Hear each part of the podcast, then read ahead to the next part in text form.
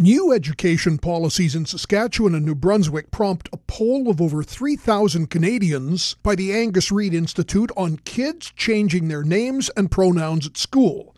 For those who say this should only be up to the kids and parents should not be informed or have a say, it's this opinion that protesting trans activists, radical teachers union executives, and many new Democrats hold, and it finds support of 10% of people in Saskatchewan, 14% Canada wide. The category that parents should be informed is at 36% of people here, 35% in the rest of the country.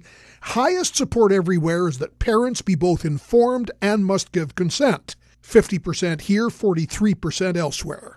And the Prime Minister says trans kids are being told they don't have the right to be their true selves and have to ask permission. No Justin grown ups believe let parents raise kids.